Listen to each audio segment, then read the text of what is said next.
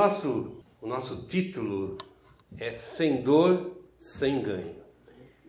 Eu quero ler com vocês nessa meditação um texto que se encontra em Romanos capítulo 5, do verso 1 ao 5, que diz o seguinte: Agora que fomos aceitos por Deus pela nossa fé nele, temos paz com ele por meio do nosso Senhor Jesus Cristo foi Cristo quem nos deu, por meio da nossa festa, vida na graça de Deus.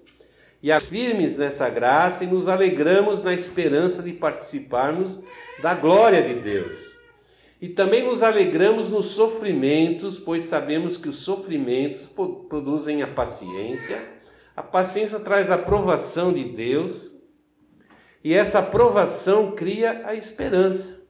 Essa esperança não nos deixa decepcionados, pois Deus derramou o seu amor no nosso coração por meio do Espírito que nos deu. Vamos curvar a nossa fronte, vamos falar com Deus nessa hora. Pai, nós queremos colocar diante de Ti, Senhor, todo o nosso ser, mente e coração. Ouvimos o que Tu tens para falar para nós através do Teu Espírito, pela Tua palavra que nada nos distraia, nada nos impeça, Senhor, de, ó Deus, de absorver o máximo que nós podemos, ó Pai, desse ensinamento e que isso faça muita diferença na nossa vida e faça muita diferença também é, na vida das outras pessoas que vão ter contatos conosco, dentro e fora da tua igreja, Senhor. A gente possa ser abençoador, repartidor da graça que recebemos em Cristo Jesus, Senhor. Abençoa cada um, te peço em nome de Cristo. Amém. E amém. É, queria que a gente pensasse um pouquinho aqui é, no que esse texto está falando. E é muito interessante porque, se por um lado a gente consegue entender o que Paulo está falando, quando ele diz assim que ele se sentia muito alegre, muito feliz de ter sido alcançado pela graça de Jesus Cristo. Que aquilo tinha aberto uma porta de conhecimento de Deus para a vida dele, uma transformação muito grande, principalmente pensando em quem está escrevendo. Alguém que viveu sempre debaixo da lei, ali no ensino, no conhecimento, e, e ele se esmerou nisso se destacou nisso. É alguém que conhecia 100% o que dizia a sua palavra, ou a palavra de Deus, o Velho Testamento. E está confessando aqui que ele só conheceu a Deus de verdade em Jesus Cristo. Porque é somente em Jesus Cristo de fato a gente conhece a Deus. Isso soa muito bem para nós, soa muito fácil para nós. Mas, quando ele diz assim que ele também se alegrava nos seus sofrimentos ou tribulações, aí a gente começa a falar: caramba, o que pode levar um, um homem como o apóstolo Paulo, e se a gente falar de tribulação, é, a gente pode dizer que ele, que ele é o, o nosso exemplo, alguém que realmente foi atribulado em todos os sentidos. Ele, a gente pode dizer que ele pode falar isso com, com toda a confiança, com toda a certeza de ser um bom modelo. E ele, como a gente leu muitas vezes na sua palavra, ele elencando o tipo de tribulação que ele sofria por ser um servo de Jesus Cristo, um pregador da palavra de Jesus Cristo, que se posicionava como cristão, ele fala sobre as confrontações que ele tinha, dificuldades, prisões, açoites, perigo de morte, apedrejamento, naufrágio, fome, sede, nudez, traições. E quando ele fala de traições, ele fala de pessoas de dentro no meio da igreja que ele vivia. E fora isso, ele diz também que ainda ele trazia um peso muito grande sobre si, que é as preocupações com as igrejas. Ore sempre pelos seus líderes sobre isso. Porque eles realmente são foco de tribulação e eu, eu, eu imagino que Satanás tem um prazer muito grande, tem um, assim, um, uma vontade muito grande de derrubar justamente essas lideranças, porque sabe que afetam e afetam tremendamente a obra de Deus. Então tenha misericórdia. Seja misericordioso, disposto a ajudar quem foi levantado por Deus para ajudar você a chegar na presença de Deus. Mas voltando ao nosso assunto, o apóstolo Paulo era alguém que sofreu tudo aquilo que alguém poderia sofrer de tribulação na vida por causa de Jesus Cristo.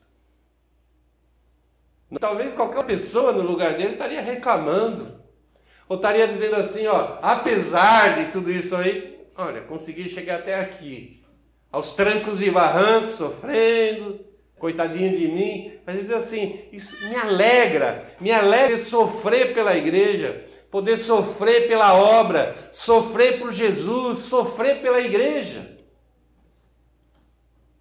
Ele fazia com que a vida dele, a vida dele fosse preciosa para Deus, para a obra de Deus. E não na satisfação do nosso ego humano, carnal, aquele egoísmo muito natural do ser humano de querer ser reconhecido, ser colocado num pedestal, ser sempre o mais bem tratado, o primeiro em tudo.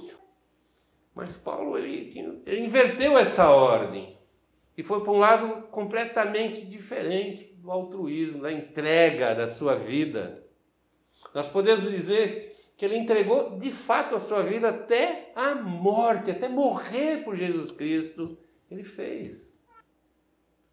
E ele diz assim que isso trazia alegria para ele. Por que, que trazia alegria?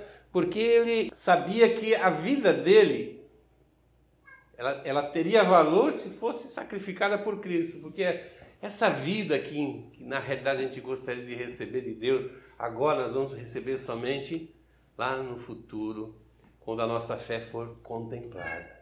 Quando nós recebemos em Cristo Jesus a recompensa de Deus pelo nosso trabalho aqui como servos.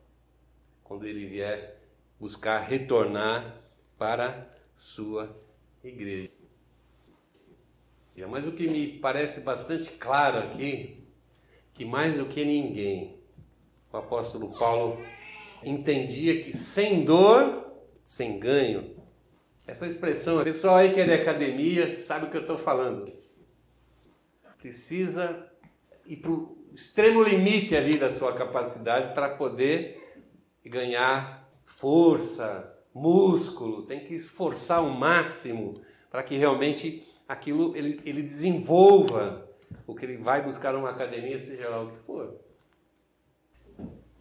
Essa ideia, sabe, de que está por trás dessa frase, sem dor, sem ganho, é uma expressão que significa que você tem que se dedicar, tem que forçar os seus limites. Você não pode se acomodar você não pode fazer, ou que já está muito bom assim. Nós temos, um, infelizmente, um, uma maneira de olhar a nossa vida cristã, porque a gente, em tese, diz assim: Jesus é o meu Senhor, desde que Ele permita que eu controle também a minha vida. A maioria das nossas orações a Deus são palpites que nós damos para Deus a respeito da nossa vida. É difícil a gente pedir a vontade de Deus. A gente pede para Deus assim, Deus, você podia bem me fazer isso, você podia bem me dar aquilo, você podia bem me ajeitar em alguma situação que eu tô, que eu estou vivendo. A gente tenta já dar a resposta da nossa oração para Deus. Porque a gente realmente tem muita dificuldade de ir para esses extremos, para ir nessas confrontações. Mas Paulo era alguém extremamente dedicado, e por isso ele foi muito além de qualquer outro servo da sua época. Para nós foi essencial. Se nós temos o Evangelho hoje conosco, é porque fez o que ele fez. Sofreu, se entregou, foi consumido pelo Senhor e tenho certeza, mas muita certeza, que ele será muito, mas muito honrado por Deus no dia que nós nos encontrarmos com o nosso Senhor lá na glória. Sem dor, sem ganho. E quando ele está dizendo a respeito desses sofrimentos, são essas tribulações. Mas eu pergunto, o que é uma tribulação? A gente lê muito sobre isso. Muitas vezes nós pensamos que várias coisas que nós estamos vivendo são tribulações e na realidade não tem nada, absolutamente nada a ver com a tribulação do que Paulo está falando está dizendo. Tribulações, no contexto geral, são situações de aborrecimento, aflições, tormentos, adversidades, sentimentos e tristezas. E quem não, né? Aborrecimentos assim no dia a dia que vem com as notícias, quando as coisas saem um pouco fora do que a gente planejou, ou está dentro da nossa agenda, como a gente gosta de dizer. Sai um pouquinho ali que vai trazer algum desconforto. Ai, caramba, que tribulação. Toda dor ou infelicidade a gente acha que é tribulação. Mas quando nós pensamos nessas tribulações que, o, que ele está falando, não são somente essas tribulações que vêm por os acontecimentos da nossa própria vida aí, do dia a dia da nossa vida. Esses acontecimentos que vêm porque nós estamos vivos. E nós estamos num mundo que é totalmente dinâmico. Vão acontecer coisas na nossa vida. Mas também o apóstolo Paulo está falando sobre esse confronto do reino de Deus com o reino das trevas. Ele está falando de coisas que nós vivenciamos porque nós somos cristãos, porque nós decidimos viver nesse mundo debaixo da autoridade de Jesus Cristo. E o reino das trevas não se conforma com isso. Não se conforma com isso. Nós temos mais liberdade hoje em dia, é verdade, mas isso não significa que não haja confrontação. Não, não, não quer dizer absolutamente isso, que as pessoas, apesar de nos aceitarem, nos aceite pelo sentimento do coração. Como uma pessoa se converte a Jesus Cristo e passa a viver realmente dentro do, desse propósito de Deus para a vida de um cristão, quando ele vive realmente os ensinamentos da palavra de Deus. Essas pessoas viram as costas, ficam desesperadas, falam mal, fazem tudo que podem para tirar essa pessoa dessa decisão dela de viver o reino de Deus. Isso é extremamente comum. Aqui no, na parábola do semeador, Jesus Cristo fala sobre isso. Lá em Mateus e está nos outros, nos outros evangelhos sinóticos também. Está em João também.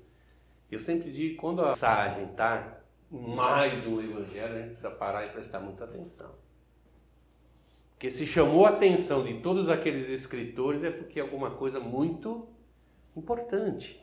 E Jesus interpretando no texto, ele diz assim: as sementes que foram semeadas via muita passagem e aceitam logo com alegria, mas duram pouco, porque não tem raiz, e quando por causa da mensagem, presta atenção, chegam o sofrimento e as perseguições, eles logo abandonam a sua fé. Essas são as tribulações que são impostas de fora para nós que vem muitas vezes de pessoas que a gente nunca imagina que se opor. Você imagina que você contar para uma pessoa que você se converteu, conheceu Jesus Cristo, até porque nós vivemos num país que todo mundo conhece a Jesus Cristo. Parece que a gente fala que quer viver debaixo dos ensinamentos de Jesus Cristo e é trazer uma alegria, um prazer. Nossa, que bom, meu filho, minha filha, ou seja lá, que tipo de parentesco que seja. Mas muitas vezes nós ouvimos exatamente o contrário. Exatamente ao contrário. E quando a gente converte, isso vem e vem realmente na nossa vida. Realmente na nossa vida. Essa força contrária, né? essa perseguição, às vezes polida, às vezes não assim muito explícita, mas a gente vê nos detalhezinhos, nas coisas pequenas que acontecem, que falam, como falam, como nos julgam, nós percebemos que realmente não há nenhum tipo de felicidade, nenhum tipo de, julgamento positivo pelo fato de a gente ter Jesus Cristo como Senhor e Salvador da nossa vida. E muitas vezes a gente, por causa disso, é levado a abandonar a nossa fé. Ai, não quero deixar ninguém triste. É, não, quero, ah, não quero que as pessoas fiquem pensando mal de mim.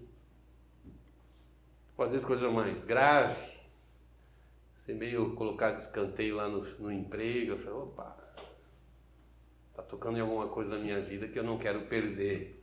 As pessoas acabam virando as costas para sua fé, para Jesus Cristo.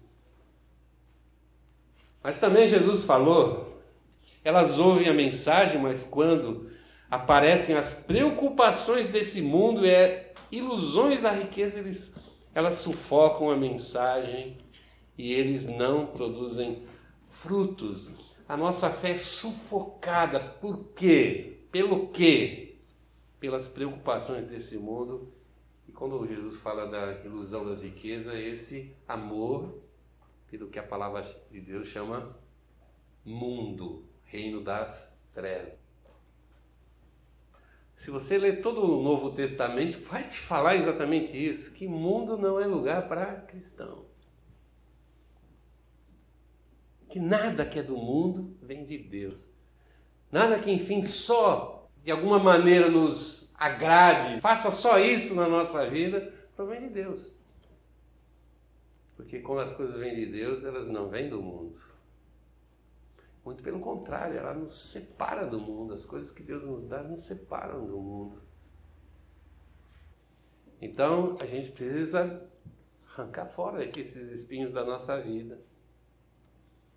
Porque muitas vezes nós queremos produzir e falar, nossa, não acontece nada na minha vida cristã, pelo contrário, ficou chata, não tem nenhuma novidade, é uma coisa pesada de carregar, difícil. E nós pensamos que o resultado de nós tentarmos plantar no meio dos espinhos, ou mesmo plantar no terreno pedregoso, é a tal da tribulação.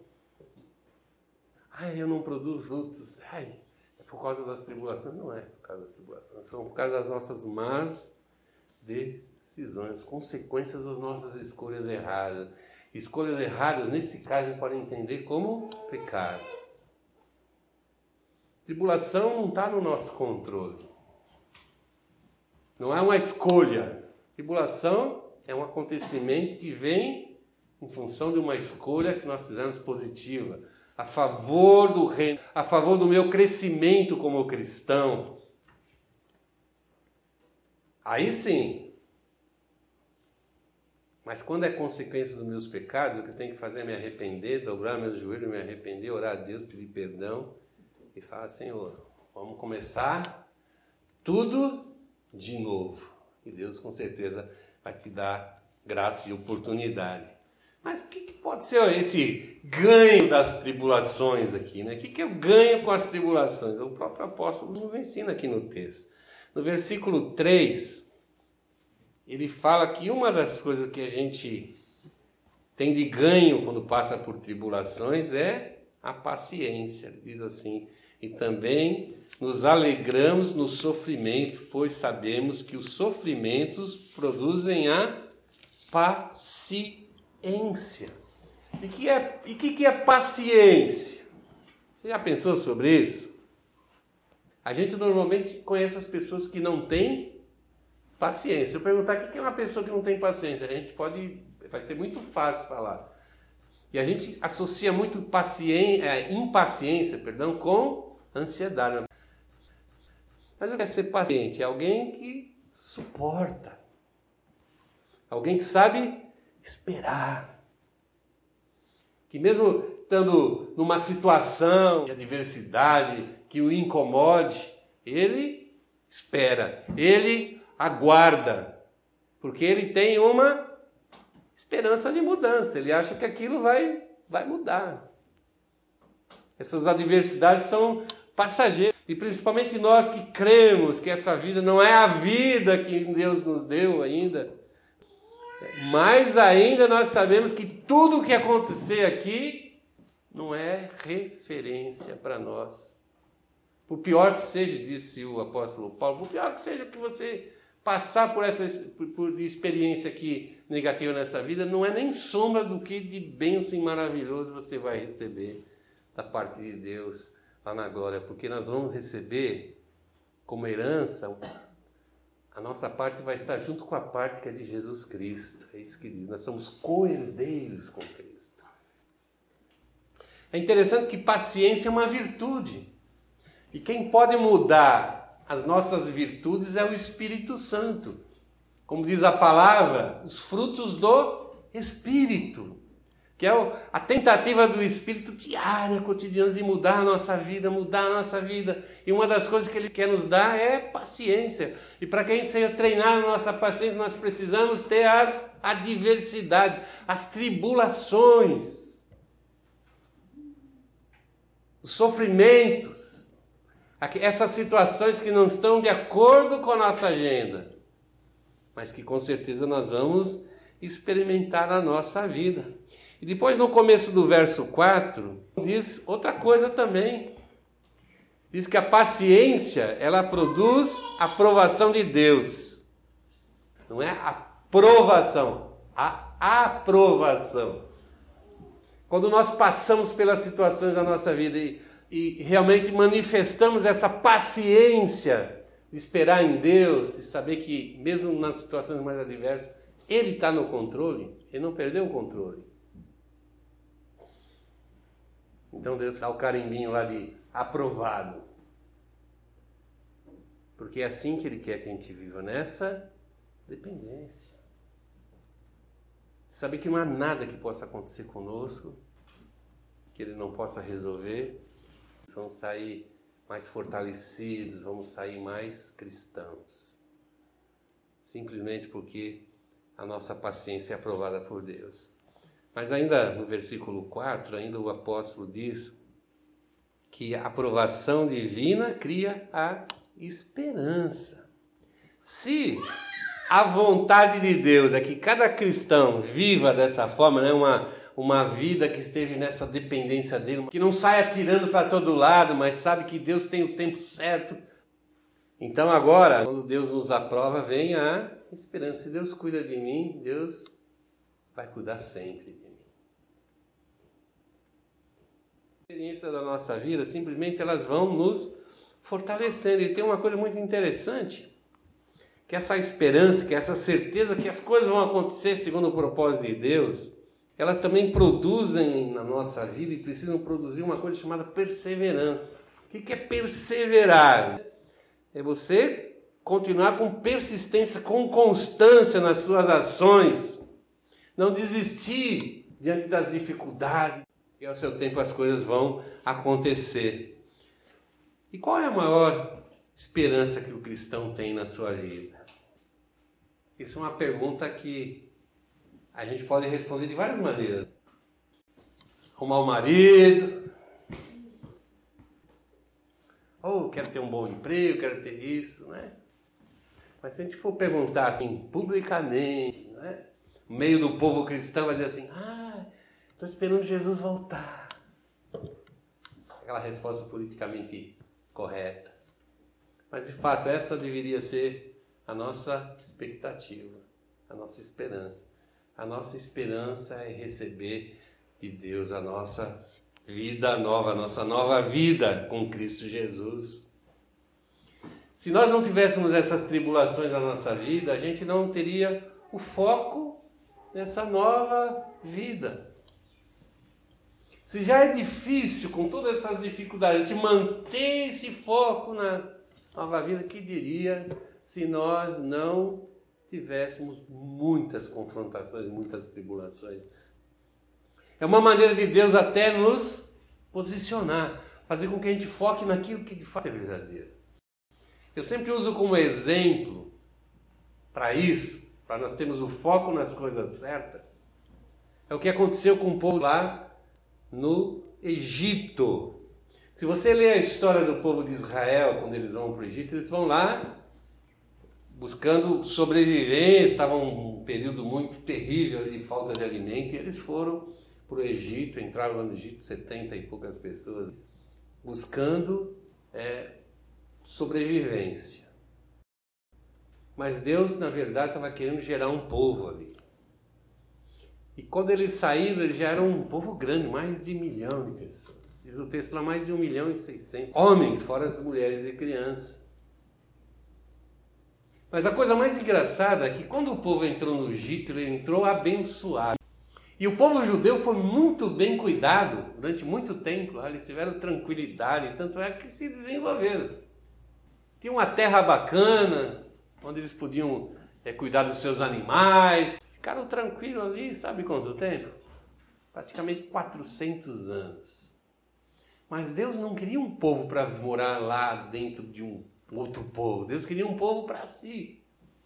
E para eles saírem de lá, o que, que teve que acontecer? Uma reviravolta. Ainda para o Egito, que foi uma benção, se transformou no final da história numa escravidão. E sabe por quê? Porque Deus queria tirar aquele povo de lá. E ainda assim, quando Deus tirou aquele povo de lá, na marra, mostrando poder, mostrando tudo aquilo que Deus mostrou, sustentando aquele milhões de pessoas no deserto com o maná celestial. Ainda tinha uns deles que sentia saudade do Egito. Ai, que saudade da cebola, que saudades do alho. Mas teve que ser arrancado. Então, essas tribulações muitas vezes é o nosso Egito, o nosso cativeiro, para nos arrancar de um comodismo, de uma falta de visão, de uma falsa espiritualidade, uma falta, falsa realidade de ser alguém que realmente possa carregar sobre si o nome de cristão. Não é fácil carregar esse nome sobre a nossa vida. E Deus quer que a gente foque naquilo que realmente tem valor. Todo cristão precisa tomar atitudes nesse sentido, nessa direção. E a coisa mais legal para a gente terminar é que a gente não está sozinho nessa jornada que Deus nos deu a caminhar pela nossa fé. Muito pelo contrário, Deus não nos abandona. Lá no Romanos 5, 5, diz assim: essa esperança não nos deixa decepcionados, pois Deus derramou o seu amor no nosso coração por meio do Espírito Santo que Ele nos deu. A nossa esperança é confirmada pelo próprio Deus. E quando a gente sente o amor no nosso coração, não tem ninguém que possa dizer para nós que aquilo é uma mentira, que aquilo é um fanatismo, que aquilo é isso, que aquilo é não sei o quê. É alguma coisa que nós sentimos. Nós sentimos o afeto de Deus, o carinho de Deus sentimos os braços do nosso Senhor nos abraçando. A gente canta muito essas coisas e, e realmente essas coisas acontecem. Nós não sentimos pessoas privilegiadas de poder o próprio Deus, Criador dos céus e da terra, através do seu Filho Jesus Cristo, nos tocar. E se nós olharmos lá em João 14, versículo 1 a 3, Creiam em Deus e creiam também em mim. Na casa do meu pai há muitos quartos, eu vou preparar um lugar para vocês. Se não fosse assim, eu já lhes teria dito. E depois que eu for e preparar um lugar para vocês, voltarei e levarei comigo para que onde eu estiver, vocês estejam bem.